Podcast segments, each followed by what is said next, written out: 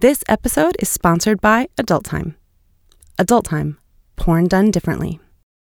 Sex Ed Speakeasy is not for children. No speakeasies are for children, especially this speakeasy.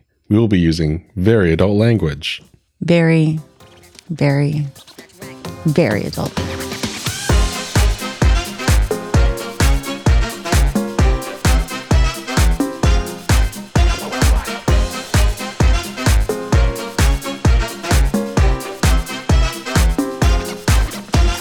This is Sex Ed Speakeasy, the podcast where we take deep dives into the history of sex and even deeper dives into our drinks.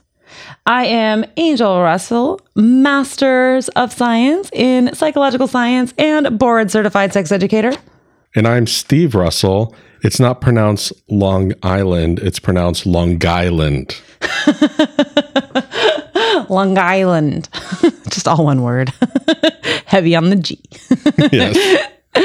So, speaking of Long Island, we should transfer now over to uh, our favorite segment where we visit with such a good boy there never was, Such a good boy there never was. your cousin Aaron. All right, this is uh, aperitifs with Aaron, and back on the horn is our mixologist, our drink master, our brewmeister, Mr. Aaron Leedy. Aaron, say hello to our friends at home. Hi, I'm Aaron.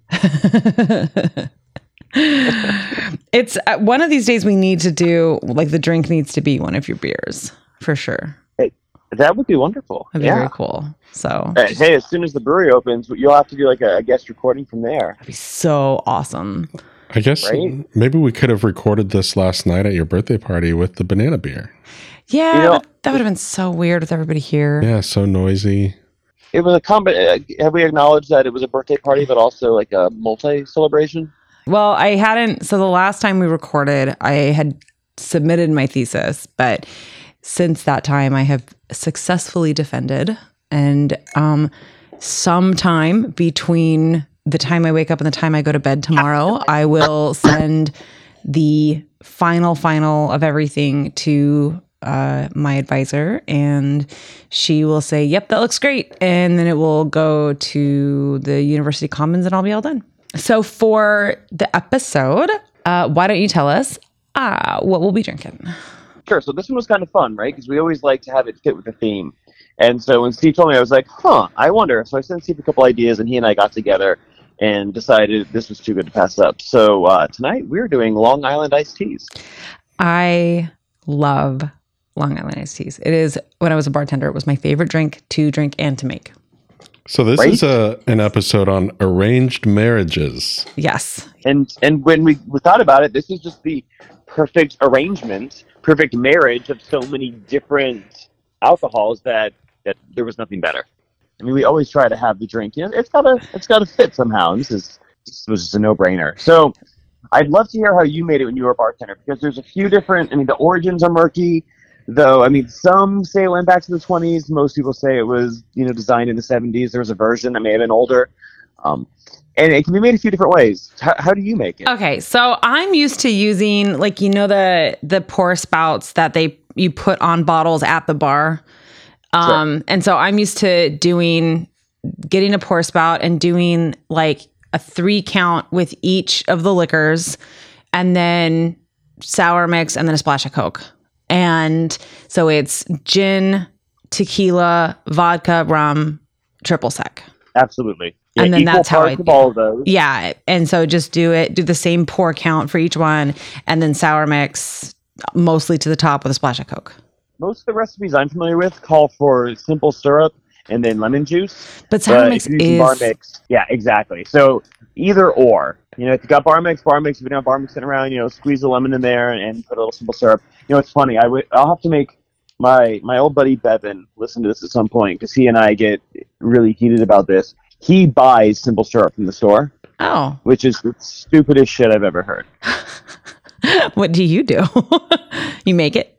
Make it. It's just water, It's water and sugar. Yeah, but I just it's I mean, but it, I guess it depends on like when you're drinking and you've been drinking, like you want it to be easy. But that's why I think sour mix is great because I don't have to deal with the lemon and the sugar and the water and all that. I just sour mix is perfect. I will buy sour mix. Like we did buy sour mix. Yeah, I don't have to go to Walmart to buy lemons. Walmart. Just you know, be aware that when we do margaritas one of these days, it will not be with sour mix. It will not be with sour mix. All right. Well, we'll see It's how that goes. You'll have to really make it very clear to me ahead of time what the rules are on the margarita situation because I am also perfectly fine with a sour mix margarita.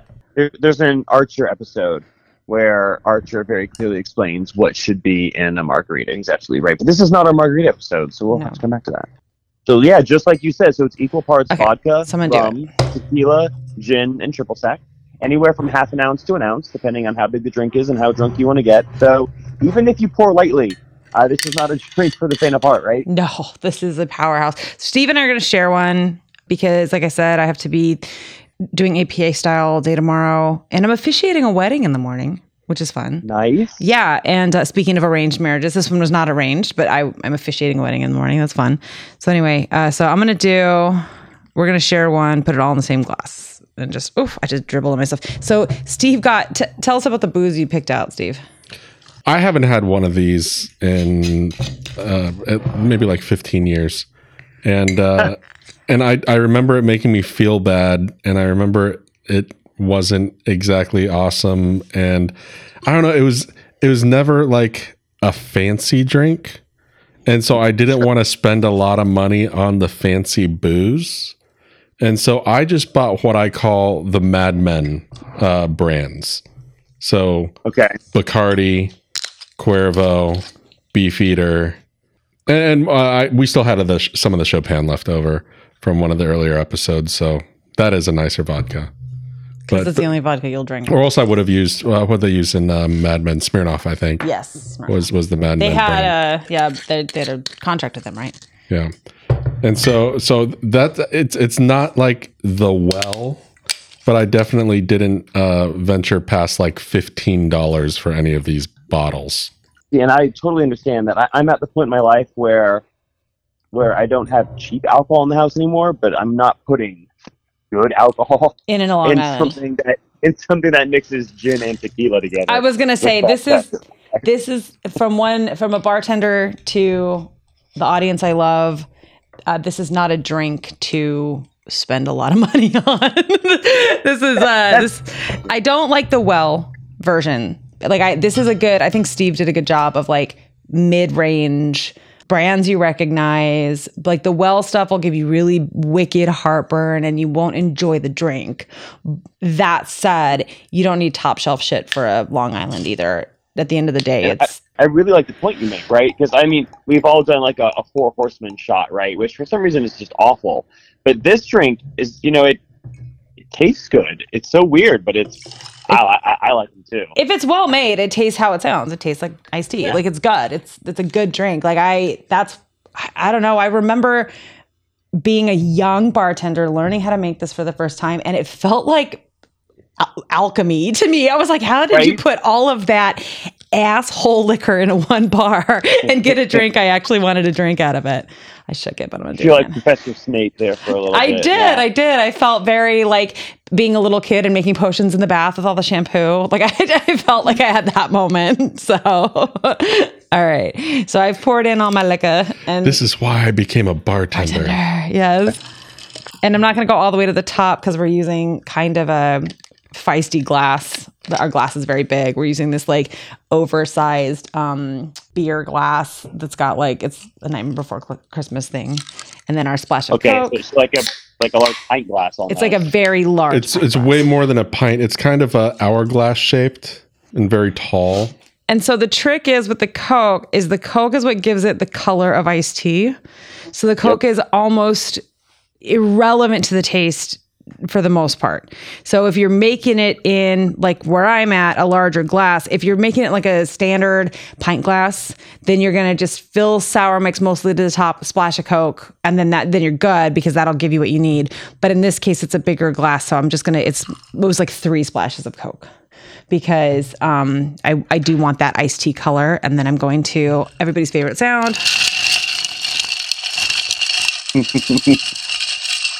and do you want to get a straw, Steve? Or are you going to sip right off the top? I typically I don't really use straws enjoy- at all. I just want to say on this one, I really enjoy how Angel was like, "Step aside, boys." I got I got one. Listen, we all have our skills. all right, Steve, there you go. You tell me how'd I do. Looks like iced tea. The first Long Island iced tea I've made in a decade, but I bet I still got it. God, it just it kind of just tastes like iced tea. It's good, right? yeah, Ah, Isn't that weird? that is so Yeah. weird. so good at Long Island's. Sorry. I was so excited when you said this is what you were picking.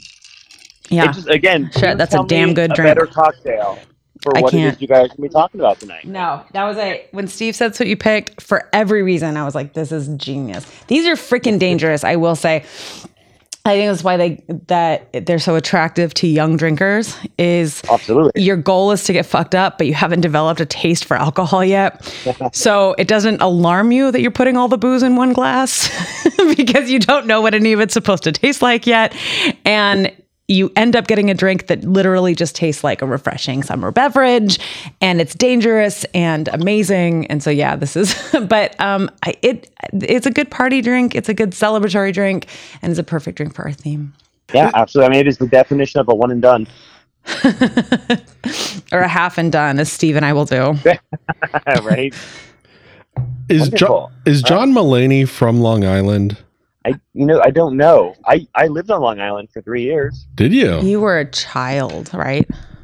I, I was very much a child. That's where my sister was born. I was gonna say you were like a born in New baby, York. baby. Okay, I'm gonna. Where's John Mulaney from? Maybe- We have the internet. Because now I'm just thinking about his uh, bit about um, iced tea on SVU. You mean like when someone drinks too much or snorts, snorts cocaine or bets the house on the ponies? Oh, right. Yeah, you got it, man. Got John it. Mulaney's from Chicago. Oh, that's Oh, right. yeah. Oh, of course he is, right? Yes, Um, Home of the Salt and. Pepper Diner. that's right. guys, I, I, I hate to say this, but I can't do this yet. I still don't. Uh, John Mulaney has been my favorite for 10 years. I still don't forgive him. I don't know. For what? We may have to cut that out. For what? Oh, you know, just he and his wife were so cute. Oh, for getting divorced. I mean, it. I know. That's not my place to say. It, it I does. know. Are you sad because mommy and daddy broke up? Yeah. they were so cute with her. What was their little dog's name? Mm. I don't remember. I remember. I want to say Petunia. Is it not It- Petunia? something like that. Uh, I remember. I don't- I I, don't I get his dog and Eliza's dog mixed up. Blanche is dead. Blanche died. Oh, yeah, a while ago. They have a new dog now. Oh, Did you guys? Natalie told me the the girl who played Anna in Frozen died today. Kristen Bell?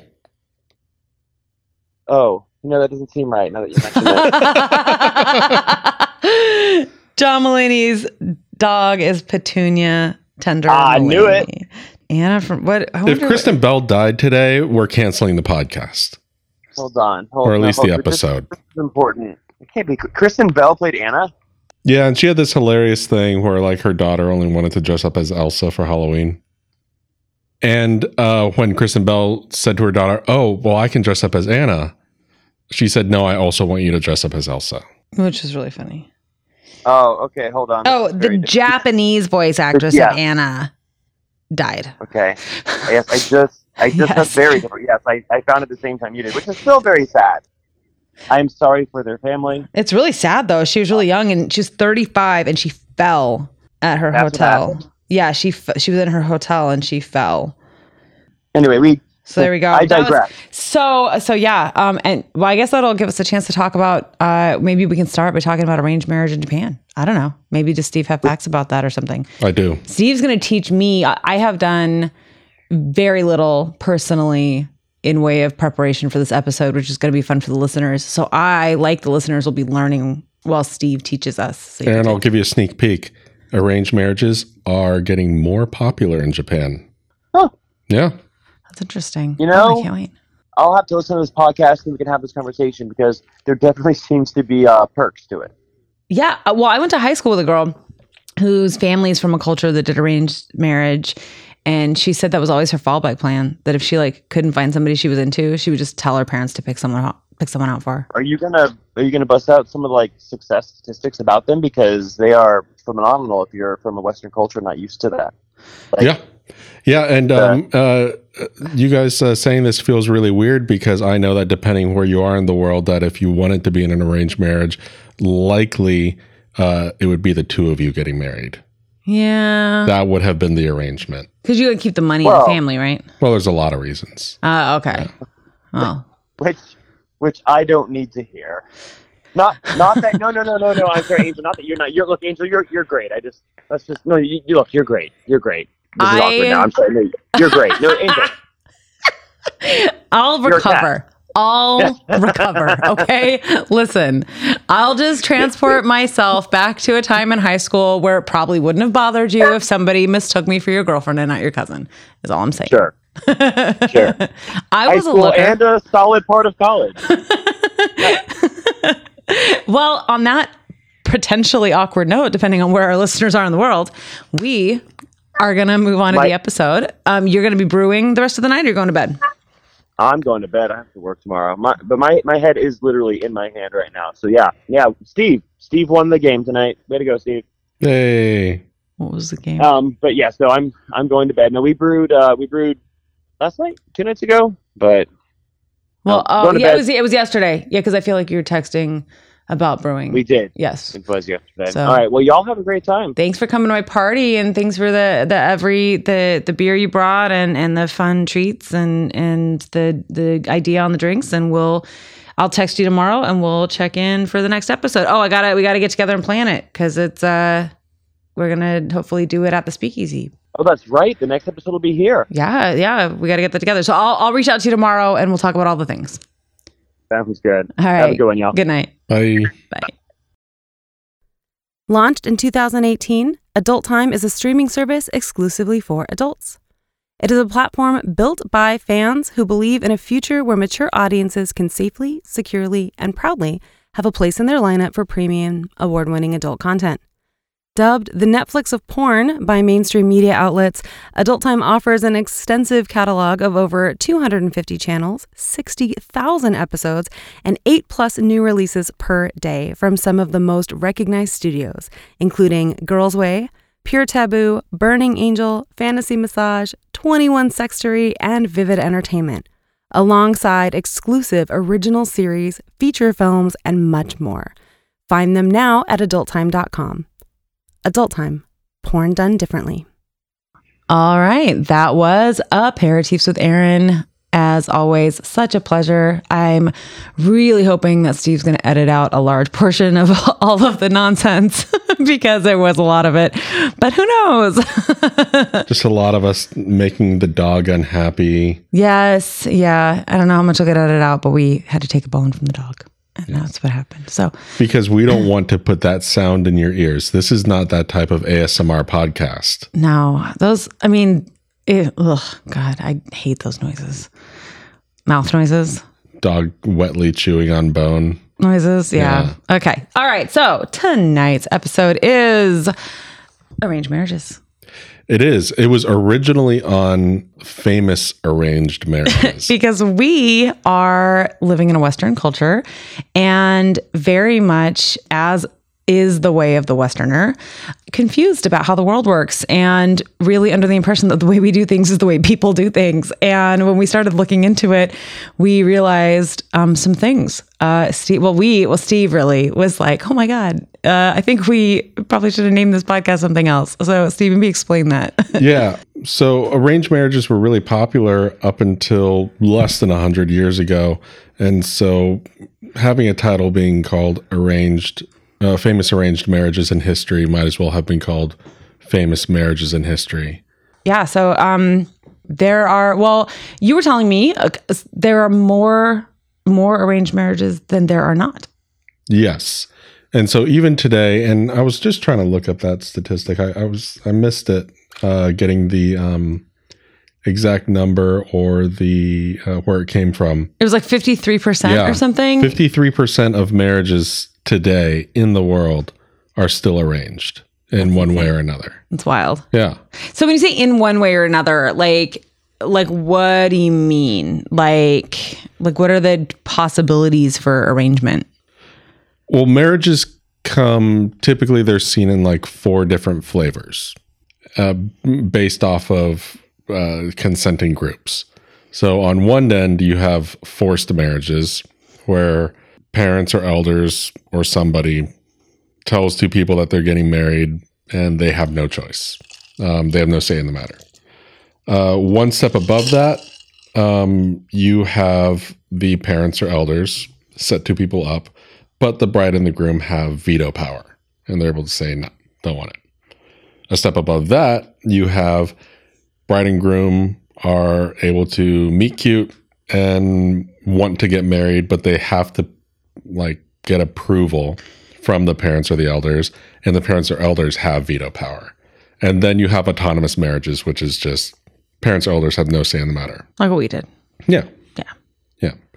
And so uh, when you, I think arranged marriages, uh, forced marriages are typically kind of bundled in with arranged marriages. And so tho- those first two levels, most marriages today still fall under those first, first two. Really forced or Or uh, where the bride and groom have veto power. but it's arranged But, by but it's still set up. Yeah.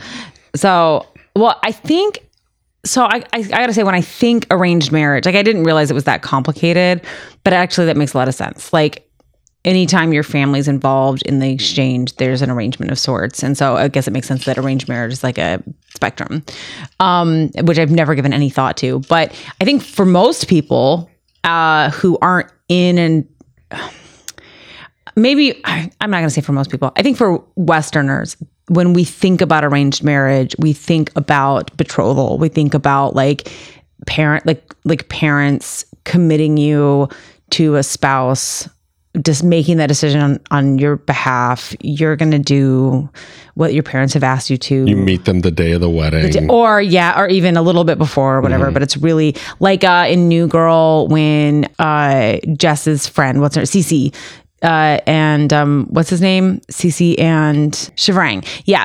Um, Cece and Shivrang have their arranged marriage, and um, Cece panics because she hasn't seen Shivrang's Sh- little Shivrang. she hasn't seen Shivrang's penis, and she's like, "What if I hate it?" And then um, Cece's mom or Shivrang's mom, I don't remember. One of the two of them is like, "Oh, you're worried about his penis." Like, yeah, that's really common. Like, because the idea is that you you haven't slept together, you don't really have a dating relationship. You might know each other because probably your families grew up together, or like you said when we were talking to Aaron, like you might even be in each other's families in some level because it's not uncommon for families to kind of keep things like in the relational group. And so, um, but I think when we think arranged marriage from like a Western perspective, we really have this very like mass media, uh, I'm going to say like kind of an anti um, black and brown people like view of it a little bit. Like there's a little bit of villainizing of it. It's usually depicted as something that like like quote unquote foreign cultures do. It's usually something that is painted to be a little bit absurd. Um, you know, you don't usually see Western culture depicted in like a really neutral or positive light. It's usually depicted as something nobody wants or something that you have to overcome. Um, which honestly, marriage has things you have to overcome no matter what version you do. But like, it's just really interesting to think about that more of the world is involved in some sort of arranged marriage situation than isn't. It's just really myopic how Western culture creates these like pictures of things when you like pan out and Yeah, and it, it wasn't even that way. It wasn't unpopular amongst Western civilization until relatively recently um, in our histories. Uh, even in the United States, like we were well into being the United States, and arranged marriages were still, you know, a very, very common thing.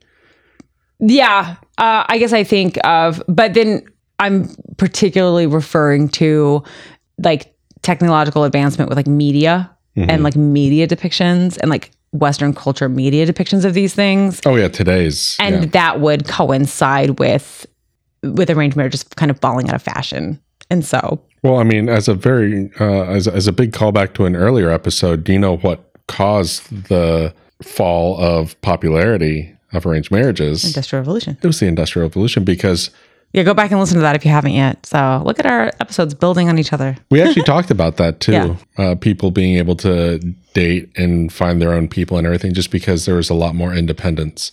Before that point, most cultures didn't really place a whole lot of value on the individual. and a lot of people didn't have the ability to be able to take a personal interest in stuff like how are they going to build their house, even when it comes to like mate selection and things like that. The value was placed more on the the family or the household and the longevity of like the name and things like that. Like when people looked at how well a couple was doing, the main metrics that were looked at were you had two, two people get married and it wasn't like are they happy it wasn't are they in love it was can they support their elders when they get too old to work? Can they support their poor siblings if their poor siblings if, if, if their siblings can't afford you know like their own homes or anything like that? And uh, are they having kids? And those were the three aspects of a strong couple.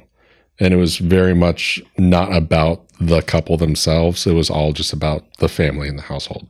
You know, it's interesting, like you're saying all this stuff, and I think about how pervasive a lot of that need is even around the world today. But you know, we talked about here, like in Western culture, like until very, very, very recent history, that was still like those were still driving factors in how marriages, like how we determine whether a marriage was successful. And I, and I'm going to tie this together, I promise. I um, give Aaron crap a lot because he will offer like an evolutionary psychology um, response to how uh, like when we do the sex and gender lecture in his intro to psych class he will he'll usually offer the evolutionary psych reason why things are a certain way, and I will answer with the um, social psych reason why things are a certain way. And I kind of give him a hard time for evolutionary psych being sort of irrelevant. But historically speaking, it's not really like it. We hear like those are very, I can see a lot of evolutionary psychology in making relationship decisions based on things like shelter, survival, resources, familial compatibility, like passing on the genes, like passing on family wealth, passing on stability. Can we care for each other? You know, can we take care of the ones in our herd who can't take care of themselves? Like, there's really a lot there. And so it makes sense that we still have a lot of holdovers from evolutionary psychology in modern psychology and why we're still using evolutionary psychology to explain modern behavior because it's historically, it's not it's not like it's been a very long time of history of those things not being how we of that not being how we do things.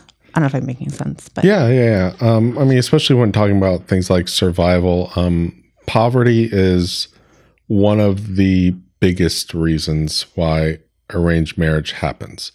And you know, we're watching Shameless right now, and a big overarching thing is, you know, this is a family that doesn't have a whole lot of money but they have six mouths to feed. It's six kids who are just like taking care of themselves. One of them is barely an adult. And they have so many, you know, just so many mouths to feed. And um, you would see in a lot of cultures where, especially if somebody had a daughter, daughters typically wouldn't have a chance to be able to make money for the family. And so they became like just a straight up burden on the family. And so arranged marriages, uh, especially child marriages, were actually really popular in a lot of areas um, where you would have a poor family who had a daughter, and then you would have like a family that wasn't wealthy, but like maybe a social rank up who had a son about the same age. And so what they would do is they would just pair these kids up, say they're going to get married eventually. The daughter would move in with the wealthier family. It would be less of a burden on the poorer family. And then that girl would end up just be like free labor for the wealthier family, the wealthier until family. they got married, until she got married to their son. And it kind of like guaranteed a partner for their son to be able to continue the bloodline and everything. Um, because a lot of it also comes down to you know just there aren't always a lot of available eligible partners out there and so exactly. being able to like set things up for the future it's like it's like investing your money. You're just investing your kids yeah into the future of something. Well, you're also creating some future stability for your kids. You're Yeah. kind of ensuring that they'll have a family, that they'll have offspring, that they'll have things that create life stability, like being, especially depending on what part of history we're talking about, like being like a single adult has historically always had challenges, but even more so, his, you know, like throughout history when the more people we have together, the more we can pool our resources. And it's funny you're talking about Shameless. I was actually thinking very specifically about the episode we like just watched, where um, so it's six kids, and the second oldest kid. So the oldest is a girl, is a woman named Fiona. She's barely an adult. She's the one taking care of everybody because the parents are deadbeats. And the um, second oldest is um, Philip, like he goes by Lip, and he is senior, about to be senior in high school, and he is there. There's a lot of pressure on him to finish school because he is the smartest, definitely the smartest in the family, but he's like genius level intelligence. He's probably the Like, smartest person to come out of that neighborhood. yeah, maybe Like in ever. the last century, Yeah, yeah. he's brilliant, and so it's very clear to everybody who meets him that him dropping out of school would be a real waste. But it's also the relevance of a, pro, a formal education's kind of it's it's laughable in their neighborhood because they're dealing with sur- issues of survival. They're just trying to literally make ends meet, make sure everybody's fed. All the kids at every age level are pulling like a different role in summer jobs and all this stuff. And so it's just an issue of like, how can we all pool our resources to literally survive? And so they're putting this pressure on Lip to finish school. And he goes off on this, and nobody's ever said, you need to finish school so you can take care of us but he, when he gets expelled or drops out or whatever happens which isn't much of a spoiler really you watch the episode it's very clear that things are sort of he- you watch the show and it's sort of clear that things are heading in an unstable direction for lip. Um, but when they, they kind of get to this point where it's not sure how he's going to go through his senior year and and fiona the older sister says if you don't finish school you have to get out. And he says i'm not going to be your golden goose. I'm not going to put the there's not going to be this pressure on me to be the one to go to school and take care of all of you and make money and you know whatever. And it was interesting because it hadn't occurred to me that he was feeling that pressure but even just now you said like you know one of the th- one of the expectations isn't just that you'll take care of your elders it's also that you take care of the family members who can't care for themselves and that marriage is part of how we create gener- generational wealth. Like forming family units is how we collect and accumulate stability and wealth. And for Lip, his formal education is like a piece of that, but he had that pressure on him. And it just made me think of like how real some of these concerns are. It's just interesting. Like, Yeah, for sure. Yeah. Besides poverty, there's there's a, a few other like really overarching reasons why why people might get what might or why there might be an arranged marriage custom uh, within a society. Uh, one of them is just that it's customary or it might be part of a religion. Like there are many religions where you cannot marry outside of the religion or maybe societies, cultures where you don't want to date out of your ethnicity. Mm-hmm. And then there's also in a lot of places around the world, just, and this goes back to poverty also, where if a parent takes on a debt they can't pay or they commit a crime, marrying off one of their kids might just pay for that. Like when we talk about like, you know, giving your kids to another family where they do labor until they get married, if you owe another family money and you can't pay for it, the government will come down and say, okay, give them your kid, and your kid will work it off until they marry their kid. And uh, that actually happens across multiple continents. Like it's a, a really even common. even today, like you see that still happening uh, quite a bit in a, a few different regions of the world. Uh, it's interesting. The first piece you were talking about, the like religious piece, that's something I never thought of as arranged marriage, but I realize now that we're having this conversation, it really is. I think part of the reason I didn't think of it is because it was very real for me. Like I was raised in a space where it was very important that your parents approved of who you were with and that making the kind of that there was this like illusion that you had like the choice and and I guess to some degree you did, but it was like your choice was amongst a pool of suitors and there was um we very much the church we were raised in very much um subscribe to subscribe to this like notion of courting that um uh, if a boy was interested, he would make his interest known to the girl's father, and that with with blessing he would like court and I used like air quotes when I said that the the girl, and then that would consist of like just spending time at the house, maybe going out on like chaperone dates or like group dates with other friends. Not a lot of time alone. There wasn't a lot of there was any physicality between them was really discouraged and that you would court until you were ready to be engaged and then again parents were involved in that decision making process. Approval had to occur. This is all a very long process, sort of like with the thesis defense. Like by the time you get there, you know you've already won. Like you don't get to that point without knowing the answer is a yes, and then eventually get married. But all of this, the parents are really heavily involved in the process, and um, the approval of the parents is like a very big important part. And it was in that same culture, it was really tied in with like purity culture and with um you did and I don't know if there's anything in your stuff about this, but it was uh we we wore like promise rings. And the ring was that we wouldn't have sex until we were married and that it would we were making that promise to God but like via our parents or like via if you had a dad like in if you you know had your dad around like he was part of that process. Um not everybody's dads were like involved in it so much. Um mm-hmm. but um you would you ha- you and you wore this promise ring. And i don't remember any boys having to wear them. I think it was a lot of maybe they did it i don't I really don't remember. Um but i remember a lot of the girls got promise rings and like did this made this promise. And and the idea was that you so you, you're sort of like married to god and like married to the church until you were eventually found the person that you were going to court and then marry. And i knew people who did that process. I knew people who um like i didn't stay the course on that one. I did have a promise ring when i was younger and stuff but yeah like i was really raised in this church that like and i never thought of it as a quote unquote arranged marriage because i again in my head arranged marriage was always like your parents pre like pre-selected your partner you were betrothed to them like like in fairy tales when they talked about mm. your betrothed and that kind of thing i didn't think of this but i mean that really is a very similar that's interesting to think about how alive and real that that still is even here in the us like there's a lot of that yeah and um even in the us today uh we see we see a lot of uh, arranged marriages with people that immigrate.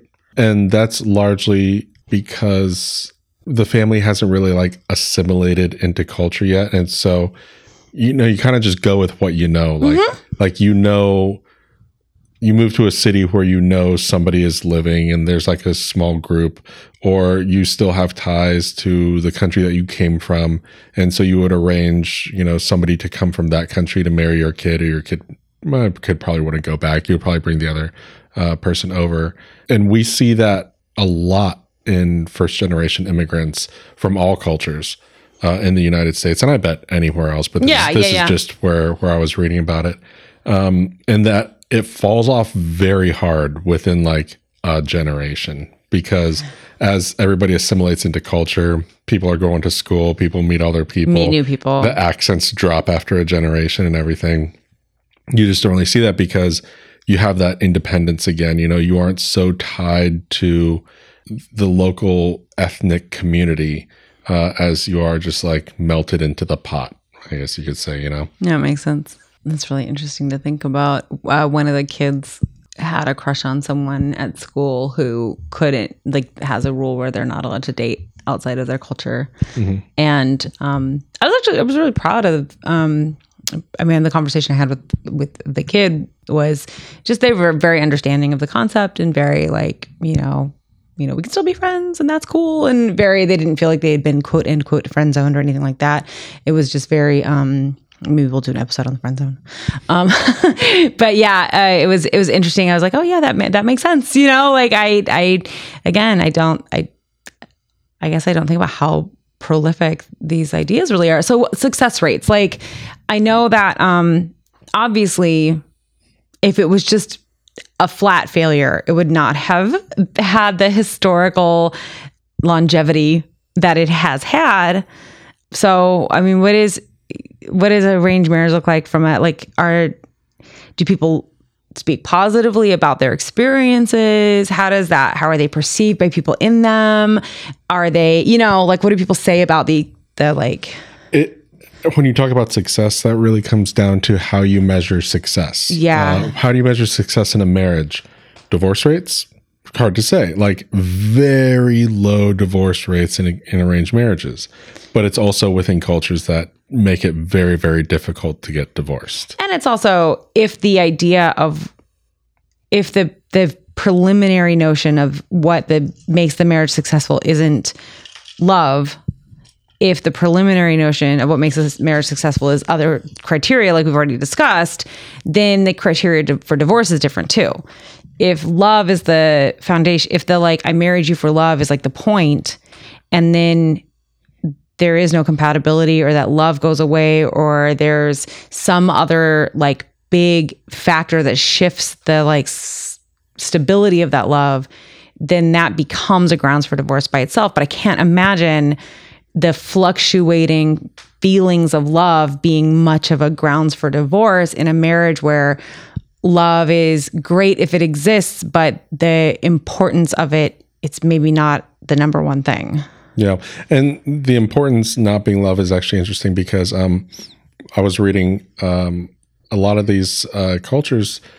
The one of the, I guess, not strategic, maybe strategic reasons for doing the arranged marriage is the parents and elders kind of have like the life experience of not of of going past the point of having like the rose tinted glasses, the new relationship energies, the, the the bad decisions that people make at the very beginnings of relationships and everything. And so they're able to look at the things that we would also look at when mate selecting. Like we most likely we, we date the people around us Yeah. that are about our age and about our economic status and similar we- education level, similar interest level, or similar interests, like similar values. Yeah. Yeah. And And so they're just able to do that over a longer period of time with their own social connections. And they're putting together people who they think will be compatible and who might have found each other anyway. And, um, and so they're like, yeah, it's just, we take the, I, you could probably just say you take an amount of the emotion just out of the equation yeah. and just put together what makes sense.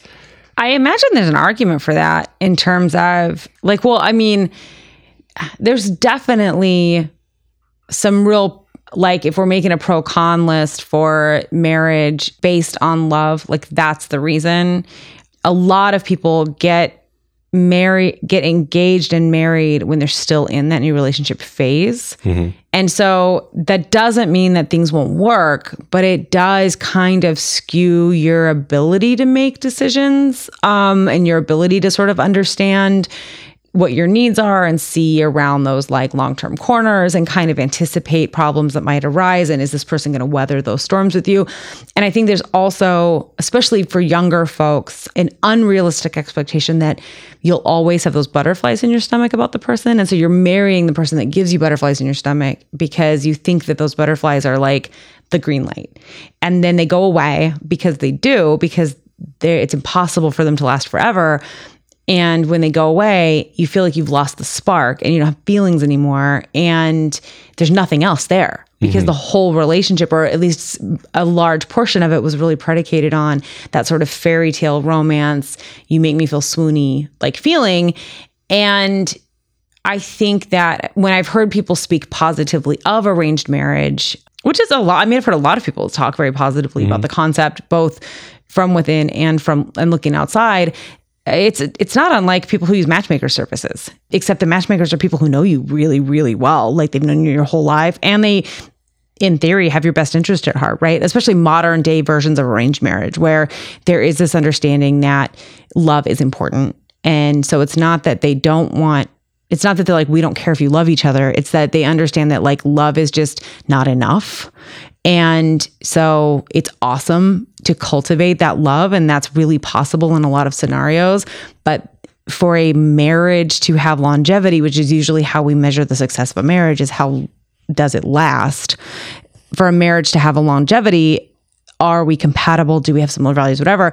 Who knows that better than your family members? And who knows that better than the people who have raised you and the people who have known you your whole life. And so when the village kind of makes that decision or is involved in the decision, then there's an argument for a potentially good match. The the trick comes in, I think, what if I don't have a good relationship with my family? Or what if they don't know me very well? Or what if I kind of act one way here because we're very religious and so I know how to show up at church and I code switch. And then when I'm not here, I'm actually a different person. And so a person I'm really well matched with actually wouldn't come from my culture or wouldn't come from that space. But I can't tell my parents that. And so when you start to kind of if you're in there and you're driven to that and you're compatible to that space, it's probably a good system for hmm. you.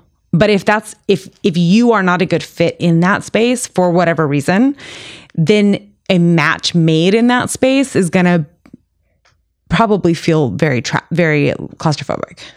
Yeah, so as you can imagine, there's been a lot of surveys and studies done about not just divorce rates, but uh, satisfaction and happiness within arranged marriages. I feel like I read about that in marriages. the Aziz Ansari book. Oh, really? I, I'm not 100% sure, but I feel like it's in there. It's highly inconclusive. like there are some studies that say autonomous marriages have a little bit higher satisfaction and happiness, uh, but most just like it's a toss up. There's really no difference. Yeah, I feel like I remember. Um, I listened to the audiobook of the Aziz Ansari. Um, so the book I'm talking about is Modern Romance, and it's co-authored with a social scientist, and it's based in research conducted by the social scientist and sort of hosted by Aziz Ansari. And um, it, he talks about all these different ways people do romance all around the world and sort of throughout history. And so I know arranged marriage came up, and I remember I feel like it was there, but I remember at some point hearing like what you're talking about that that is a toss up. And I think so from a psycho- psychological perspective, what I know about that is that it's what it's it's the rule of psychology. How good is that? What's true here? The answer is always it depends. Like that's the answer to every psychological question. It depends. So is arranged marriage better than autonomous marriage? Is autonomous mar- marriage better than arranged marriage? And I'm going to say the answer is it depends. How are you oriented as a person? If I'm really well, like like I was just saying, if I'm really well situated in my culture, if I'm really oriented toward the values that my family has, if I have a good open relationship with you know my parents or the people making this decision for me and i trust them to really take my wants and needs into consideration when they're making these matches for me and i have a say in the process or whatever like i'm probably very likely to be well matched and what we know about love and what we know about like um so there's these different it's like the Sternberg like love triangle or whatever. Um it's uh the sorry I said it wrong. Stern love triangle. The Sternberg um triangular triarchic theory of love. And so it's it's a triangle. And at the top of the triangle is intimacy which Sternberg calls liking. And at the bottom if you're looking at the triangle, the bottom right of the triangle is commitment. So, but it's called empty love. So it's like I'm committed, whether or not the love is there, I'm committed. And then the other point of the triangle is passion, which he calls infatuation. And so you've got passion, intimacy. So I'm passionate about you. That's that lusty, I'm hot for you feeling. Liking, we have a lot of intimacy, a lot of things in common. And then commitment, we're together in this no matter what. And so, uh, on the passion to intimacy side, in the middle where passion and intimacy come together, he calls that romantic love. On the intimacy to commitment side, where we've got the combination of intimacy and commitment, so not necessarily passion, just intimacy and commitment, he calls that companionate love. And then the bottom, like base of the triangle where passion and commitment come together, he calls fatuous love. Um, but it's just that so the stages would be that you sort of start with romantic love. So you've got passion and intimacy. I'm really lusty for you. Again, um, in a like modern view of like how romance is driven. So you've got like that. I'm into you. I'm super hot for you, and that's that passion. I like you. We're doing a lot of things together. That's that's that passion, romantic love piece. And then we sort of swing over into um, or swing down into um, the passion and commitment. So we're gonna we're gonna make choices together. We're gonna we're gonna you know tie our lives together, whatever. And then the longer you're together, you sort of swoop into intimacy and commitment, and that's that companionate love. And so most relationships like settle into a companionate love space. And that's where you hear couples say things like, Where did the spark go? Because what they're missing is the passionate love piece, because a lot of that is hormonally driven. And it's also made possible by the free time you have in the early stage of, of a relationship before you have the commitments and responsibilities that a that you have the longer you're together. You know, you're sharing finances, you've got kids, you've got jobs, you've got all this stuff. But when you're first together, it's just about the two of you. And so you have a lot of time to foster that fire. But the longer you're together, you know, you sort of settle into a routine and into kind of like a mundane day to day. And that like sort of we've been together 10 years or 20 years or 30 years and sort of settled into like a comfortable love together. That's that companionate love.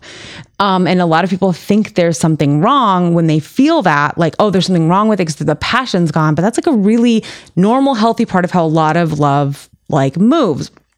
And with arranged marriage, a lot of the way it gets described. Oh, and when all three come together in like perfect harmony, he calls that consummate love, where the spaces in your marriage or in your relationship where you have kind of that trifecta of the passion, the liking, and the commitment. He calls that consummate love. And he talks about like things fluctuate and that people with highest relationship satisfaction describe some version of consummate love where there's like some element of each of those things kind of existing. But that companionate love does characterize a lot of the later parts of your relationship. That passion is hard to sort of keep ignited. And with arranged marriage, you have to build into you're already married when you're getting to know each other. And so you may not ever have new relationship energy. And new relationship energy is where a lot of the heavy lifting for passionate love comes from. Your hormones are doing all the work for you. And so if you if your hormones are lighting the fire for you, you don't have to learn how to create a spark yourself. It's like having butane and, you know, matches and you don't have that you have to learn how to light your own fire in an arranged marriage, you have to learn. So it kind of works in a different order. You start with commitment and you're committed and you're committed to the process and that's how it is you get to know each other over time. You start to get used to each other. You start to learn to like things about each other. For some people that happens really quickly. For some people that takes longer but like you you share space. And so you share your joys and you share um, your sorrows and you start to kind of there's an intimacy in that day-to-day sharing. And so that creates that like companionate love. And so they start in companionate love and then move through. But a lot of when I read interviews and I hear things from people in arranged marriage, it's not that they don't ever have passion. It's just that they get at it from a different angle and it looks different than it looks in a relationship that starts with the roaring fire of new relationship energy. So if anybody ever wants to look into more of this like theory of love, it's Sternberg's triangular theory of love or triarchic theory of love. We can find a link and put it in there. It's Googleable and there's like a little picture. But yeah, sorry, I went off on like a super tangent. But there's like psychological explanation for sort of these approaches to how people expect romance to look in a relationship and that none of it's wrong. It's just sort of how we flow through things, kind of based on how did things start. That's really interesting. Uh, like um, super tangent. Sorry. I'm one. I wonder if like there's less of a call for like how to get the spark back, like relationship help type things. Like there's less of an industry for that in uh, cultures with arranged marriages because they have to figure out how to tap into that without all the hormones and so they don't need to learn how to tap into it without all the hormones because they didn't rely on the hormones in the first to place. begin with yeah. yeah. Well, I wonder. They should just be writing all the books, right? Well, I I wonder if I still think that like, and this might be more common again post. This is definitely more common post industrial revolution. Um, I mean, I think it used to be the case that and it probably still is a little in some places, but you know, when we look at like Victorian era, like writing and stuff, there was like how you treated your wife, and then there was like how you treated like a sex worker, like you would say, like a, like a whore, like I'm not my word, but how you might see it written. And the idea is that you would go for like pleasure, you would kind of go outside the home, and so like passion and pleasure were frivolous, passion and pleasure were distractions. They were unnecessary. They were fruitless. They were silly. They were for leisure, right? Where commitment and love and respect that was something different and so you you um you had love with your wife you had passion kind of outside that and so i think it is super common in the human experience to have lust and it's just that what we have called lust and where we have directed that like that lust has like shifted throughout time in terms of where like our moral compass lands as a culture or where um where that's appropriate. Like it used i mean i've you know you read things again especially like victorian era stuff it wasn't appropriate to be lusty after your wife. Like that was not the relationship. That's not what it was for. And now it's like you you would imagine there's something wrong with you if you didn't feel that or something. And so uh this sort of emphasis on passion and the importance of passion is new historically.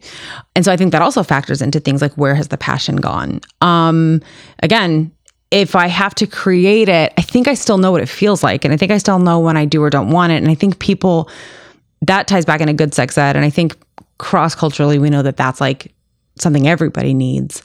But I do wonder if sex educators I I think I just have, don't hear us talk about this a lot, but I wonder if sex educators would benefit from paying more attention to the level of arranged marriage in the culture to which they're educating, or like the prevalence of arranged marriage and the influence of, of marital arrangement into the expectations we set up for how people like handle their sexual dynamics. Mm-hmm. So, and that wasn't really, it was just the thought I had after you said that like my the way I prioritize passion will be different if I'm walking into this with passion not being the number one thing Sure. or the most important factor. So not that it's I shouldn't want it or whatever, but it's not the reason I'm doing it. And so I think that relationship coaches and educators and people who are kind of working in these spaces, especially um, out because we're looking and we're I mean everything you're telling me like people in autonomous relationships and marriages are globally in the minority.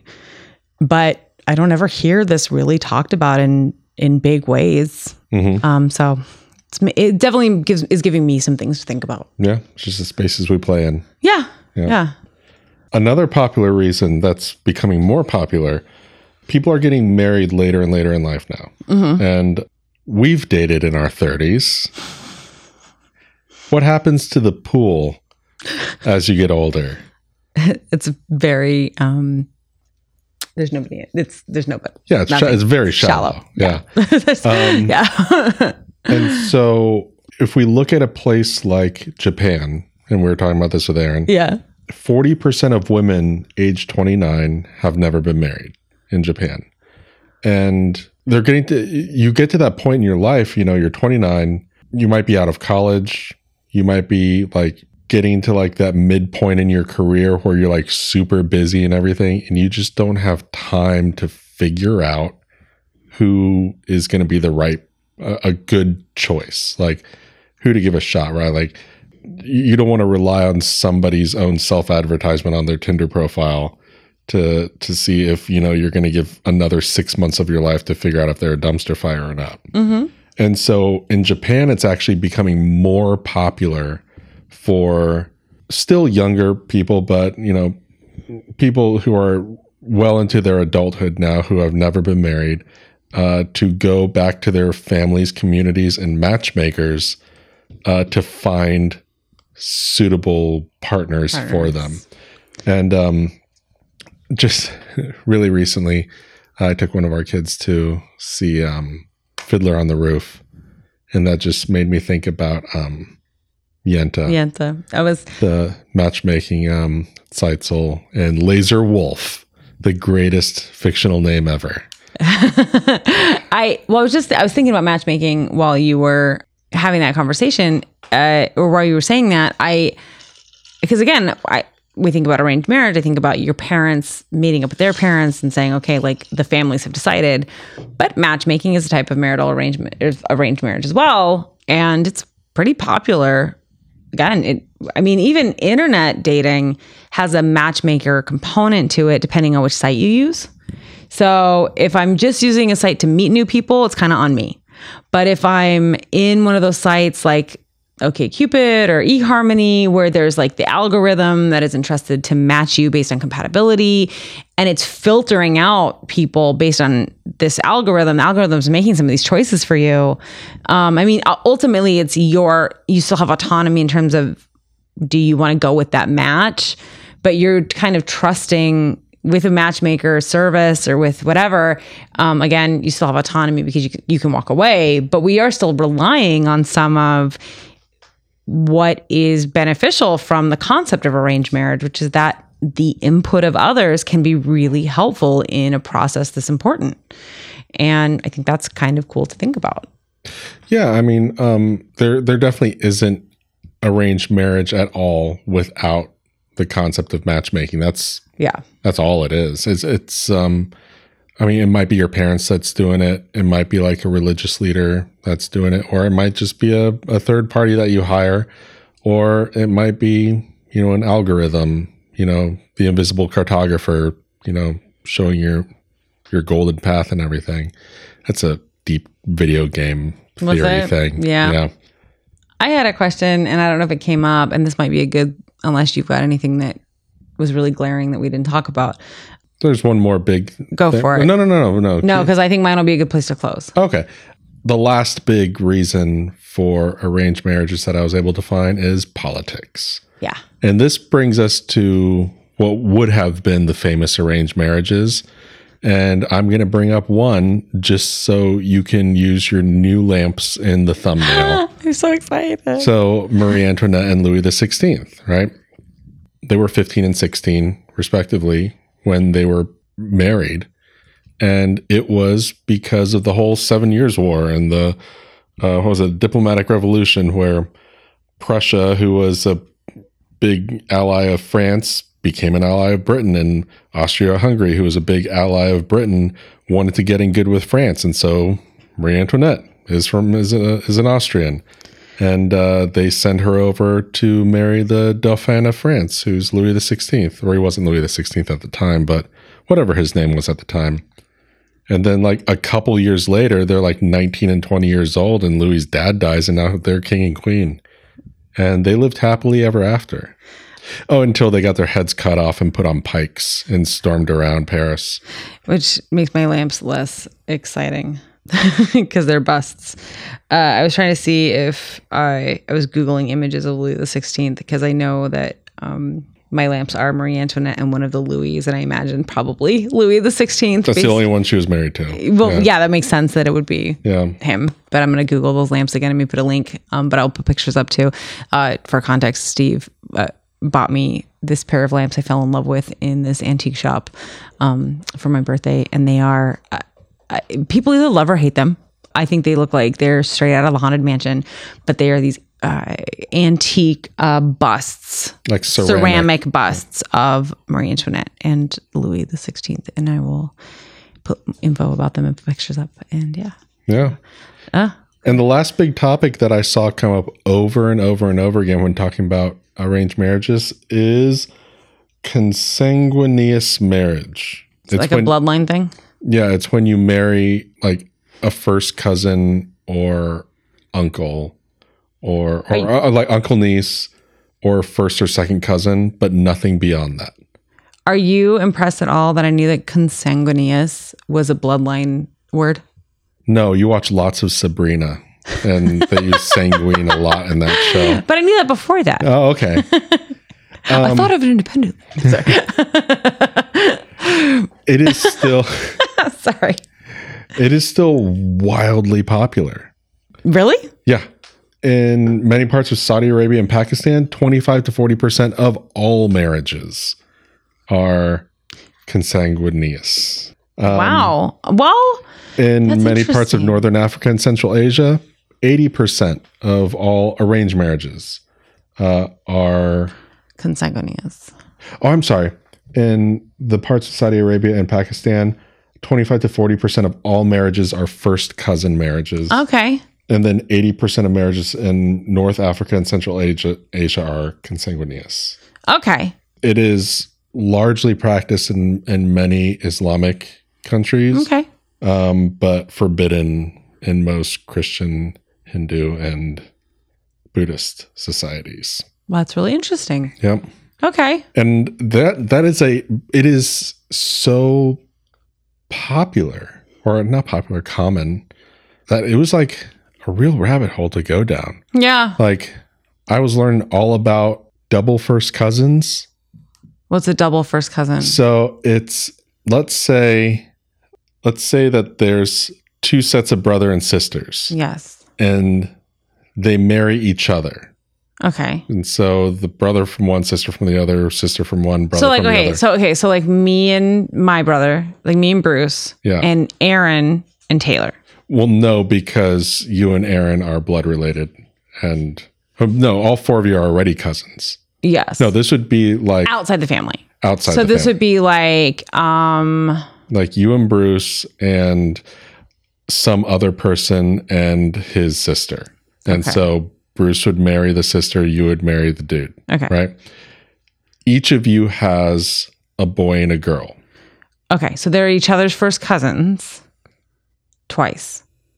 No, I was gonna say I don't get it. no, you don't yet because I'm not done yet. Okay. Okay, so you and your brother and this other brother and sister marry each other, and each of each couple independently has a boy and a girl. Yeah.